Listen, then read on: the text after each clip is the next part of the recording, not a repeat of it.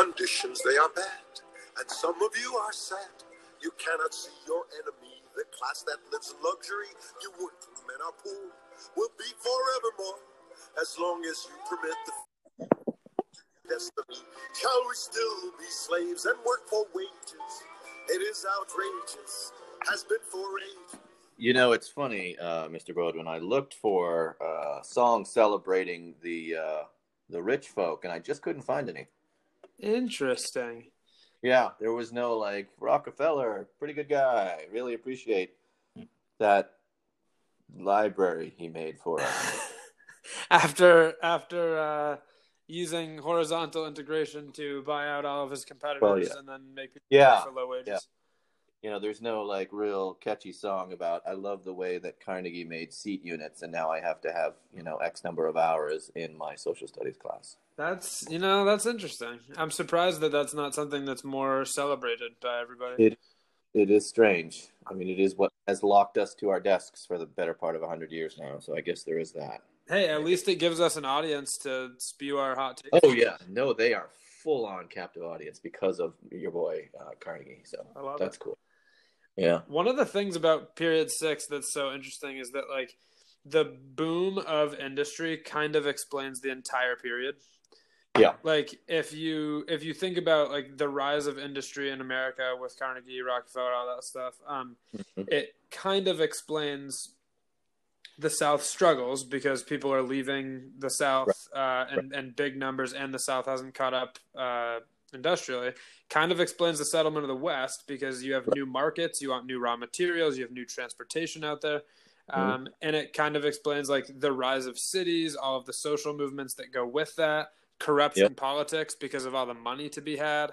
I mean, Yep. it kind of explains everything in a way. I mean, it goes from corruption to reform in a in a probably like a, a full 180. You know, we go from massive uh, economic and political corruption to pretty large sweeping reform movements uh, by the end of this period. So there's a giant swath of uh, of ideas and material to cover. So uh, there you have it.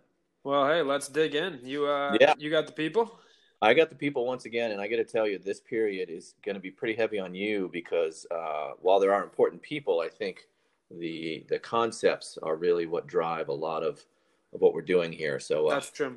I'm going to do a quick run through of our the people that I was able to pull out. Um, of course, we're going to start with the industrialists. Uh, you've got uh, Vanderbilt uh, running railroads, uh, Morgan, J.P. Morgan, um, banking. Uh, you know, single-handedly uh, saving the, the the country on a number of occasions with his uh, loans and his buyouts. And speaking of money and JP Morgan, I have a Chase Freedom credit card, um, and that's JP Morgan Chase is the company. So Oh yeah, yeah. connection to today. In case they're oh, I thought you thought in case they were listening. That was, I thought you were giving them a little plug in case you were worried that they were listening and they might be worried about how we're going to negatively talk about. it.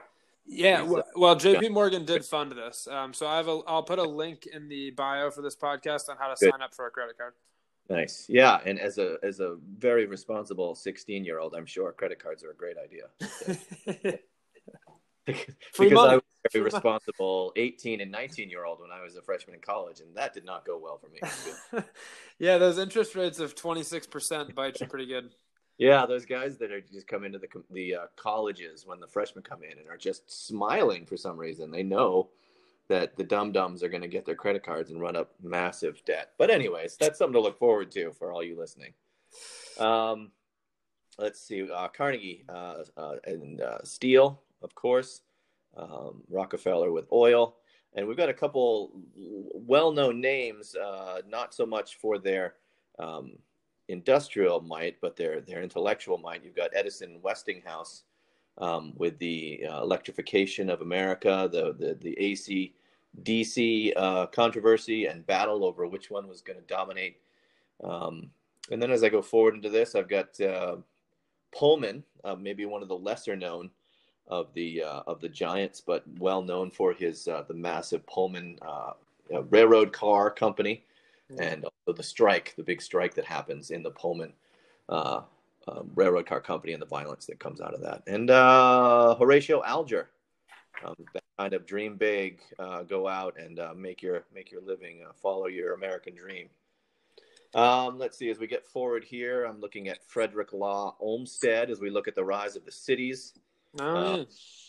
That's an urban designer, kind of uh, as we think about cities and cities being planned. Um, the difference between, like, for instance, um, New York and Boston being very stark in that uh, Boston was a very organically grown city uh, that was actually a peninsula for a lot of its history. Um, and is a very, for a long time, was a really tricky place to navigate. Um, whereas a city like New York, um, while very old still, was was planned out um, in a grid system. So you, you see the development of these cities um, and their their their structure, their um, the way that people could move around is really planned out in a very intentional way. So um, you can thank uh, people like Olmsted. Um, you cannot thank somebody like Boss Tweed, of course, moving in the opposite direction. Uh, uh, leader of Tammany Hall, famously in New York City, the master of graft, um, made millions and millions of dollars, lined his pockets by taking uh, bribes, by overcharging and over um, spending, and, and, and basically just being everything that is wrong with uh, corrupt politicians.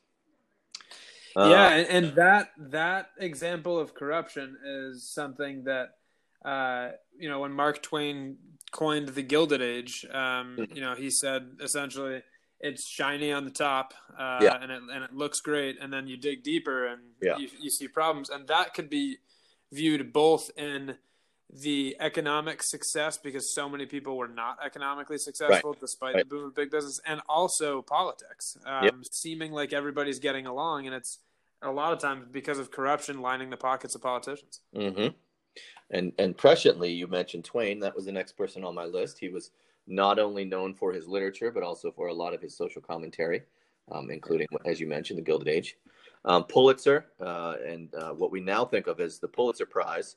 Um, or if you're a certain politician in our country, you could think of the Nobel Prize, but if that's not accurate. Um, Pulitzer was a, a newspaper publisher back in the day, very popular. Um, one of the sort of the yellow press, um, known for writing sort of salacious and uh, uh, very kind of scandalous stories that were more interested in um, selling papers than they were than accurately uh, rep- uh, representing the truth. So.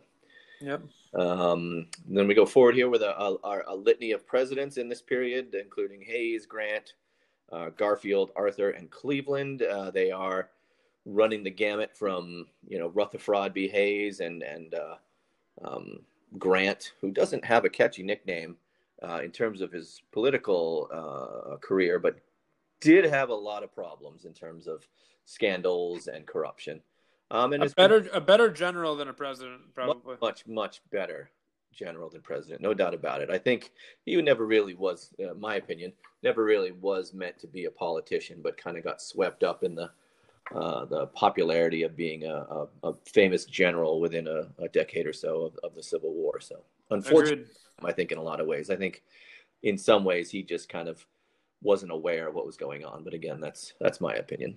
Um, and as we go forward here, we get uh, as we get towards the uh, into the Gilded Age and, and and nearing the 20th century, we start thinking about some of the reformers. Not quite into uh, the reformer presidents that we'll see in the early part of the 20th century, um, but definitely um, starting to be more aware of the issues that are, are arising for the country socially, economically, politically. Um, and countering that is uh, of the when we think about the populist movements and what their kind of champion, um, Williams Jennings Bryan, um, you know, the gold standard and raising that gold cross high above to to lead the American people to freedom and um, enlightenment didn't work out for him, but he kept trying. To his credit, he tried a lot to become president and uh, and failed over and big big second place guy Yeah. um, definitely. And one of the things with the the free silver movement that I always think about is he essentially wanted to inject literally just more money into Yeah. the economy Yeah. so that more people could get money. And which you know when you think about it in, in terms of economics and economic theory is just the worst thing you can do and it's inflation It's and, and it devalues everything else. yeah it's not a Um, not a good answer it's a simple answer it's an easy answer but it's not a good answer and it and it didn't. Um, I, I think progressives after William Jennings Bryan, like Mm-hmm. in in progressive era in period seven, kind of realized that systematic changes to the government Right. rather than Right. just injecting a lot of money Knee jerk. was the way to go about that. Huh. Dumping a lot of money in to solve problems, huh? Yeah, hey. Well, anyways, moving on. That's all I have. So you're welcome to to jump in, and uh, I because I, as I said before, it seems like uh, much of what we're talking about here are based in ideas and events. So I'll uh, I'll cede the time here. Yeah, I mean, I think, um, like like I said before, the the growth of industry is so huge here because of a number of things. You have transportation expanding west, so railroads are going to be huge. They helped the North win the Civil War, but they also enable uh, a lot of businesses to now, you know, with the building of several different uh, transcontinental railroads, Yeah. uh, businesses now can ship goods out to new markets, and settlers who were previously apprehensive about going out west or, or any of those kind of things can actually live in a society that looks a lot more like um, the society that they're leaving in the east. Right. Once railroads can bring everything over there, they can recreate something rather than be this barren frontier that people um, sometimes saw it as. Yeah, I mean, it So, is a, an amalgamation of all those factors of you know uh, post Civil War change, kind of flux in society with a lot of African Americans moving north and then and then out west, and um, economics changing, and uh, you know transportation opening up. It's it's a, I think it's a really great example of the of the fact that that nothing happens in a vacuum. That it is a multitude of factors that lead to change or or whatever it is we happen to be talking about. In history, it is it's it's the ability to see all of those factors creating a new picture that that kind of allows you to push that practice of, of, of reading and learning history and and that is exactly how I would describe uh, the thing I was going to talk about next, which Mhm. is the change from farming to non-farming jobs. Yeah. is that you can't boil it down to one specific correct like, like you said, amalgamation. That's a amalgamation. Uh, amalgamation. That's a good word you use. I can Yep. say it. Um, but that is uh, that's how I would describe. So uh, our textbook has a chart that I that I took Yeah. a picture of um, for the American workforce, and it shows that the percent of uh, farmers, the percent of people who farmed for a living in 1900 was over 40 percent, and it's below 10 percent by 1960.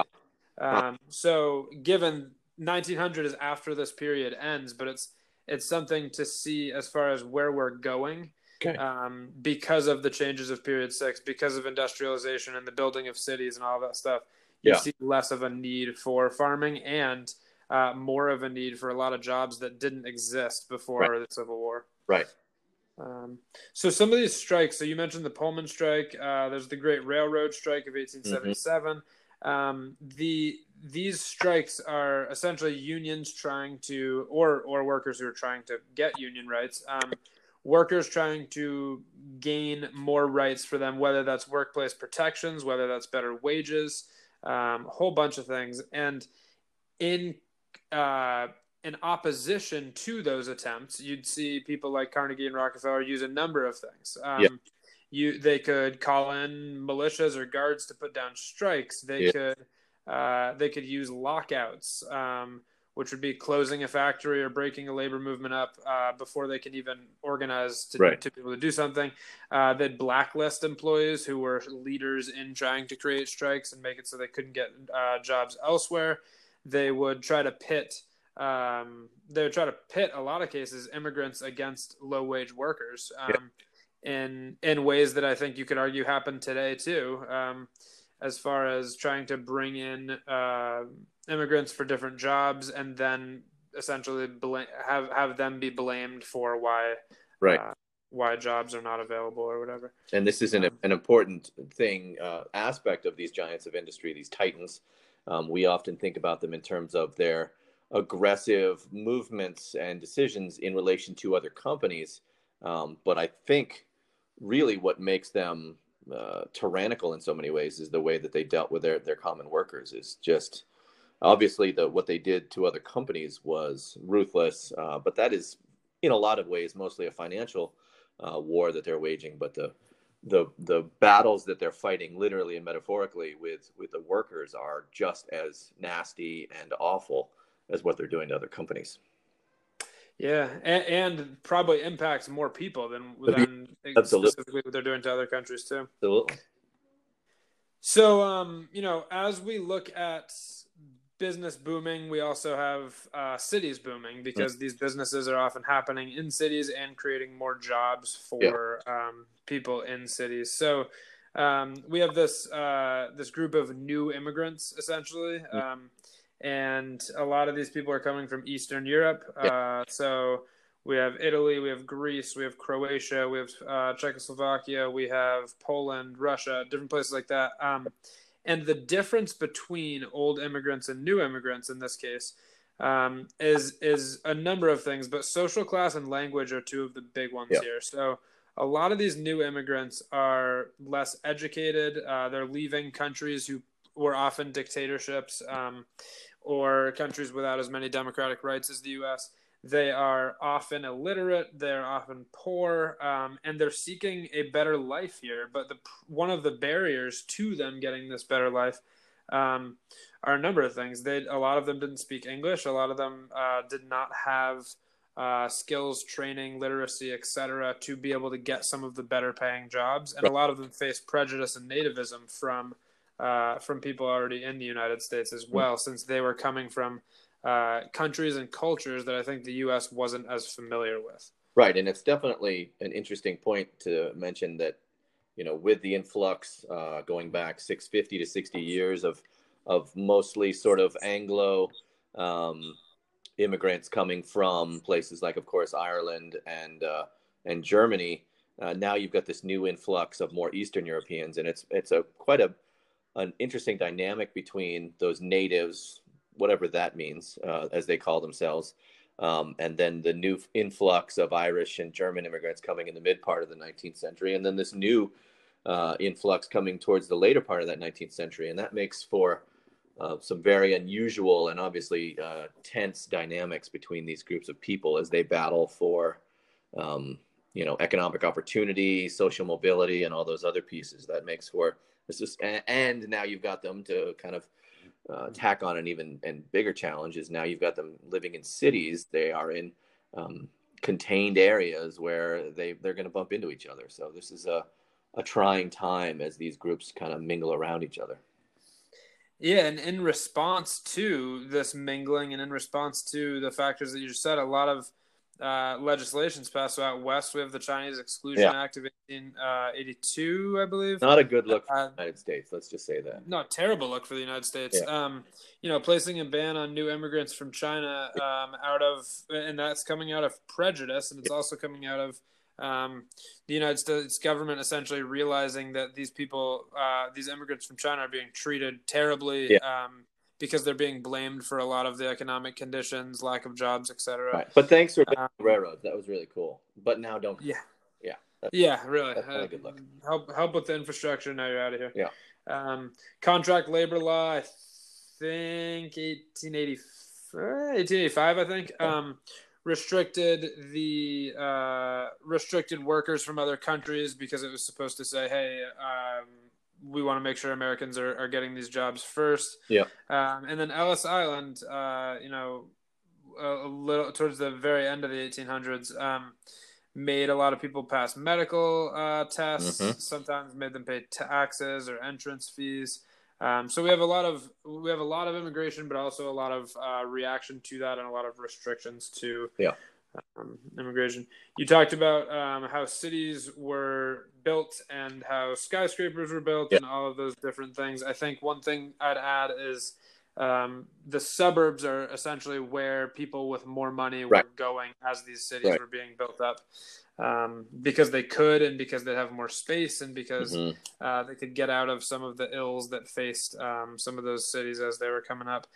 And in a reaction to some of the tough conditions in the cities, uh, we have settlement houses, and we have um, you know social movements that attempted to fix some of these problems. Yeah, it, we it, see- it really didn't take long for the rot to set in in the cities, did it? I mean, if we're talking about you know 1870s and 1880s with the rise of cities, it's within 10 or 15 years when this realization is setting in, uh, whether that be public health or sanitation or or uh, political social stuff it's like whoa we really made a mess here very quickly now we have to do something to fix it yeah and that that uh, something would eventually lead to even more reform in the progressive era Right. for sure. Right.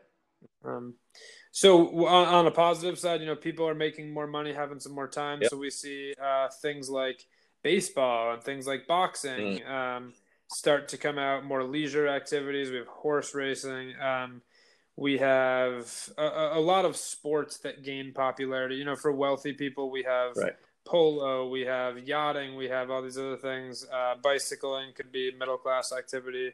Um, a, a number of things, but leisure activities are, are rising. And it's interesting, like in this time that we're living in now, where we are stuck where we are with lots and lots of time on our hands. Uh, the the very idea of leisure time, of time that is not dedicated for anything in particular, where you can choose to do what you want, is a very new concept to the American populace. And at the end of the 19th century, it's a it's an interesting realization for a lot of us to say, wait a minute, there was a time when people didn't couldn't or didn't, and it's like no. No, they were working. They were working all the time up until this point. They were, you know, tending fields. They were in factories. But the the concept of sports and the concept of leisure activities is really what, like 130 years old to the American public. I mean, that's Right about Yeah. right about that. Yeah, absolutely. Huh. Which yeah, that is really weird to think about in today's yeah, current situation. yeah, definitely.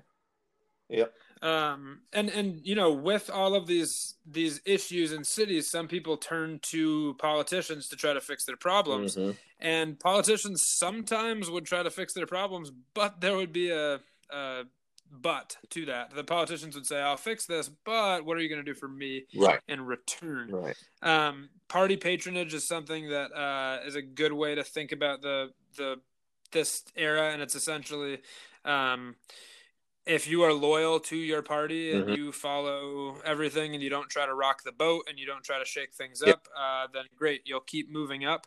Uh, but just go along with everything. Um, and this is a time where not a lot happened as far as political advancements. Um, not a lot of things were there's not a lot of landmark legislation during this time.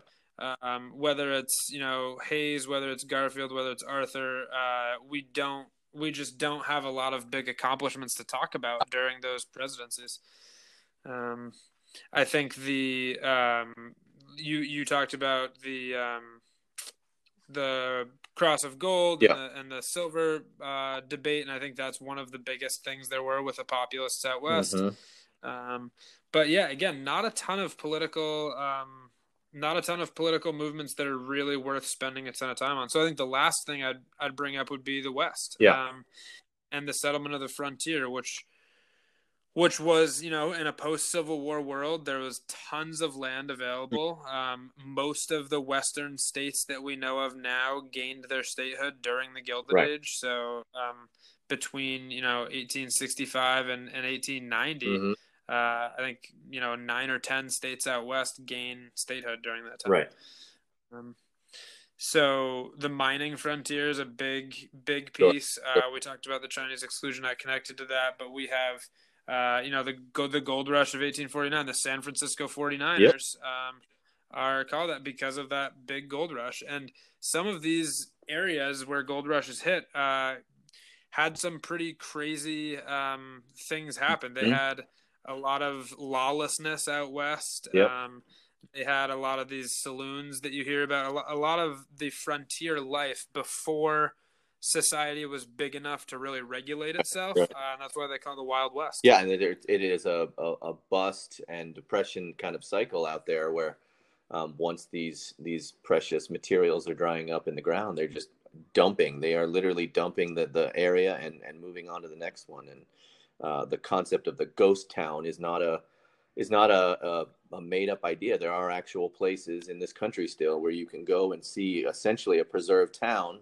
uh, mostly because they're in arid regions out west in places like California and Utah and Nevada. Um, but these places were booming, uh, you know, several thousand uh, people strong for a year or two, and then the silver or the gold or whatever dries up in the mountains, and, and people are literally just dumping everything they have and moving somewhere else. So interesting. which is interesting to think about Yeah. today because like there's no in today's society we're so settled Yeah. compared to compared to Yeah. everything else Yeah. and on top of that point um Frederick Jackson Turner's frontier thesis is something that I think kind of helps explain some of what happened with Native Americans in the West because he's essentially saying the frontier in America always offered promise. It always offered mystery. It always offered this rugged terrain where people could go for a new start. And once we settle to the West Coast, that's kind of gone. So then you see Americans, uh, American presidents, American politicians look for new ways to get land. And unfortunately, one of the ways that they did that was to break treaties right. that had previously existed and to to say, hey, we're out of new ways to expand. So let's look at some of this land that's being occupied mm. by Native Americans who have every right to that land. Um, and let's try to either assimilate yep. them. Let's try to put them into reservations and take more of their land. Uh, and it's one of the tragedies of American history right. with all of these Native American wars that happen. Absolutely. Absolutely um, whether it's uh, you know Little Bighorn um, and the uh, the Wounded Knee massacre that was the response. The Little Bighorn being a um, a big ambush yep. of uh, Colonel Custer, and uh, you know Wounded Knee being a brutal brutal massacre where the U.S. Army essentially kills 100s mm-hmm. of Native Americans. Mm-hmm. Um, Absolutely. Is is tough, and Wounded Knee is a turning point in the sense that it pretty much ended right. the resistance, right. the violent, the violence Native American resistance. Absolutely, that was the, the the metaphorical straw, if you will. Yep. And the Dawes Act also was uh, was a brutal yeah. step in the sense that it was trying to break up organizations that Native Americans had and try to quote unquote civilize these people, which was coming out of a racist. Absolutely, yeah, that's an, such a loaded term, civilizing another group of people and that's something I think we have both talked about in other classes we teach as well. The the idea, the the use of the words um, civilized, the use of the word savages, yeah. Uh, often have those racial connotations. Yeah, them. and that goes for whether that's our own history or. Um, you know, you can speak to that in the uh, in TREV when you uh, you know doing um, South Africa or even Middle East. You know, Sykes-Picot and things like that in the modern era. Um, there's just so many examples of it comes down to the us and us and them theory of of colonialism and, and cultural dominance, where it's just a matter of having to de- depersonalize, you know, kind of dehumanize, uh, de-individualize that the the other group of people, so that you can do things to them that are inhumane. Yeah, that's that's a that's it. Unfortunately, um, you know, we have in the South, we have, uh, you know, people leaving a lot of, uh, some people call it, uh, great migration yeah. as far as, um, you know, black Americans in the South, uh, going north for both social and economic mm-hmm. reasons, um, to escape. So Jim Crow is, is booming during this period, unfortunately. Um, and trying to escape some of the brutality of Jim Crow and also find new economic opportunity that, that's now available in these cities. Yep. Um, and then out west again, uh, you know, farmers trying to fight for their rights. Um, farmers created alliances. Uh, they created the Ocala platform, uh, which is when they met in a, a town called Ocala in Florida. Um, they wanted, you know, the the demands of the populace essentially. So they wanted lower tariffs. Uh, they wanted an income tax uh, to try to, you know, get get back at some of these um, get back at some of these really wealthy politicians and have them inject more money into wealthy businessmen and yep. politicians inject more money into the economy. Uh, they wanted more regulation of the federal government. They want a direct election of U.S. senators, so more power mm-hmm. to the people. Most of these things don't get achieved, but some of them do get picked up by the progressives mm-hmm. a little bit later. Absolutely. I think we did an activity um, during uh, I'm trying to think. I, I it was in January, but we did an activity where we looked at how. No, maybe it was in February, but we looked at with progressive reform yep. movements how um, the stage was kind of set both during the antebellum era and during the populist mm. movement, but neither the antebellum era or the populist movement got a lot done, and the progressive era kind of took a lot of those things and then actually put right. them into action. Right. But sometimes American society needs to stew on things for yeah. a while before big changes yeah, funny made. about that. it right. is. So I mean, this week we got just the DBQ. Yeah, Um, no, that's nice. And we'll, That's nice. we'll be giving you all more info on that, but you're going to be, you know, writing a DBQ in the same way that you're going to write Yep. it on the test. Yeah, And, I mean, uh, hey, I know this sounds weird, but maybe, and this might be the case, that the AP is actually doing something to help students get prepared for their exam in a meaningful way. I, that might be a hot take in and of itself, but weird that, that that's finally happening, right? That's a Yeah. big hot take. College board, if you're listening to this, please don't revoke our uh, our licenses. But you know, that's I'm calling it a hot Yeah. take. Speaking of hot takes, uh, I'm gonna What do you go with the nature, and that just got me thinking about it when we were talking about it with the out west and ghost towns. The the nature of boom and bust in American history, um, and the fact that we've managed to allow ourselves to think that the boom will last, um, and make decisions that will make the bust seem all that much worse. Um, and as as we're kind of wrapping up here, I, I just wrote down a small list of times within our own history um, that Americans, for one reason or another, have thought that when things got good, they would stay that way and then pay the price when it didn't. Um, and you think about the cotton market in the South in the um, early to mid 19th century, the, the boom of cotton is king, and, and uh, thinking that that was going to last forever. Uh, moving forward, to, as we just mentioned, um, the gold, silver, et cetera, happening out west, and uh, you know, as far as way as up as Alaska. Um, moving into the 20th century, you've got um, the oil boom in places like Pennsylvania, where it really starts in the, the later part of the 19th century, um, going down into Texas. Um, you think about the oil fields in Texas going into the 20th century and the, the boom towns that were rising up um, around oil fields. And then uh, even even earlier, you've got mill towns that, that that kind of sparked my interest in that as well. Was you know you look at the town next to ours, uh, Winooski is a really great example. Um, my mother grew up in a mill town, uh, Sanford in, in Maine, that was like these massive towns that had massive mills, and um, everybody seemed to be doing great. And then one by one, the mills start closing, and it's almost like the town dies as a result of these these mills closing. Um, and that, that sort of Yeah. modern day uh, approach. You think about um, the automotive industry um, in places like Detroit. Uh, you know, I've had fa- I have family members out in Michigan that that made really, really, really great livings for decades and decades, um, making professional money. And I mean, like as if you are making a hundred thousand dollars by working a, a year working on an auto line um, because everything was going well, and then suddenly the jobs start moving, and uh, and these people can't find work. And uh, I think the modern version of that is really the, the tech industry and these booms and busts that we have.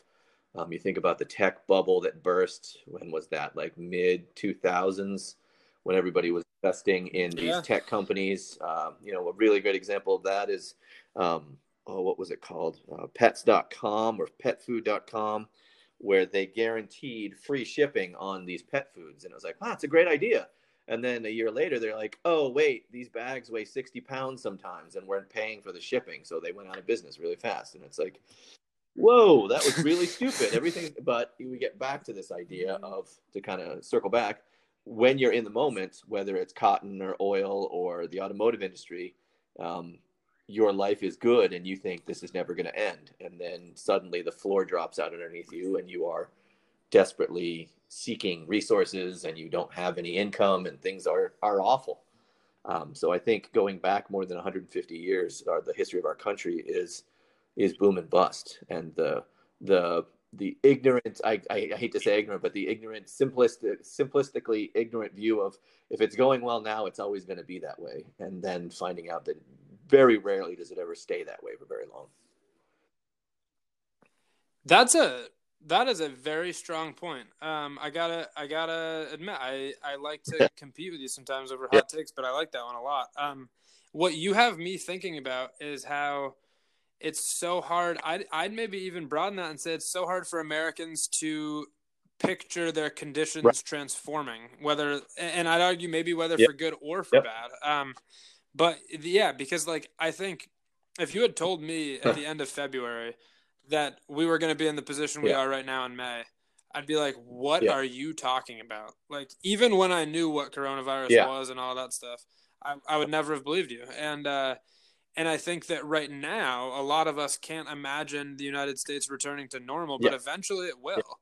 And but it's hard to picture when you're in yeah. it and you're living it it's hard to picture these transformational changes oh, yeah. and these big um, changes but i think you make a great point i think people's unwillingness to prepare yeah. for and to realize that prosperity won't last forever um, often leads to even worse mm. conditions like you said when when that prosperity absolutely. ends um, and I, I would probably argue that um, that the Gilded Age, my hot take might be that the Gilded Age, more so than any period in U.S. history, helps explain our current society yeah. and country.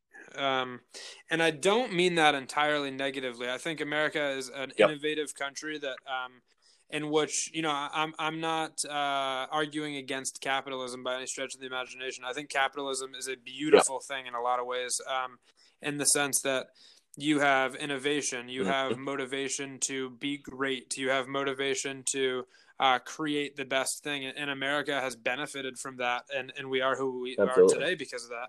And you also have have the downsides of that. You have a lot of poverty, you have a lot of uh, wealth inequality, mm-hmm. you have all that stuff. Um, and I think that that um, that that the there's a lot that's beautiful about um, America's economic system, and there are a lot of people who it doesn't work out well for. And I think that that sums up the Gilded Age, and in a different way, but related way, uh, I think it sums up some of the things in American society that politicians are always. Yeah, no, I think about. that makes a lot of sense. I mean, uh, uh, before this Gilded Age, I think we are kind of beautifully innocent as a country. Uh, obviously, the the Civil War radically changes the way we perceive ourselves and the way that we're going to go forward. Um, and in that vacuum that is created post Civil War and Reconstruction, um, that vacuum is filled with with with industry, with economy, and it is um, kind of sets the groundwork for what we're going to be and what we continue to be in a lot of ways. And uh, yeah, there's a lot of bad things that go with that. You know, economic disparity, the that sort of like three percent of the of the people controlling ninety six percent of the wealth. That's obviously not great, um, but you know, there's also a lot of things that that have driven our country, you know, forward that have made us who we are, the economic superpower. Um, regardless of whether you think that's true or not, we are still one of the top three economies in the world, and we are. Um, we are that way because of the groundwork that was set during this time period, for sure. I completely agree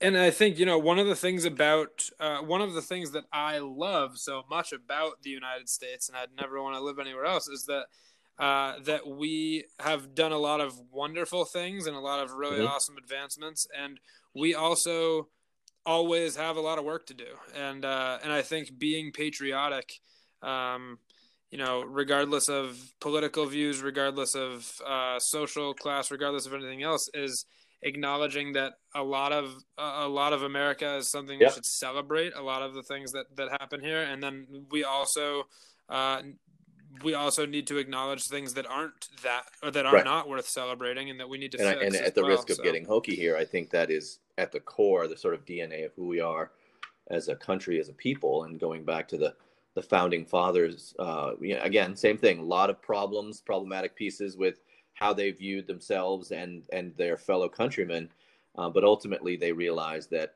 um, the system was really really good but not perfect, and that uh, the constant evolution of and uh, um, changing of this of this system was really what necessitated um, moving forward and, and developing and evolving as a country and as society. So I think um, it's kind of installed in who we are from the very early times of our country to, to the idea of of yes we're good but um, and what can we do to make it better? It's true. It's true. Well hey we're getting yeah, profound. That's the gilded right? age for you but then and uh, like, all you listeners so, so good luck less. on uh, I, I got nothing left. I mean i'm gonna have to lay down. That's just too much. Much like the gilded age once i've done I know, this i got i can't be productive for the rest of the day because it's just a it's a sham. It's an absolute sham. I've got a little bit of insight on the surface but then you scrape underneath it and it's like a it's like an Easter bunny chocolate. You know, you get through that gold wrapping and it's just hollow chocolate underneath. and with that, we wish Yeah. you luck on your DBQs, and uh, we'll see Let you us you know if you need anything. recap. We're always here. I mean, literally, we are always here. We're not All right. Do well, everybody.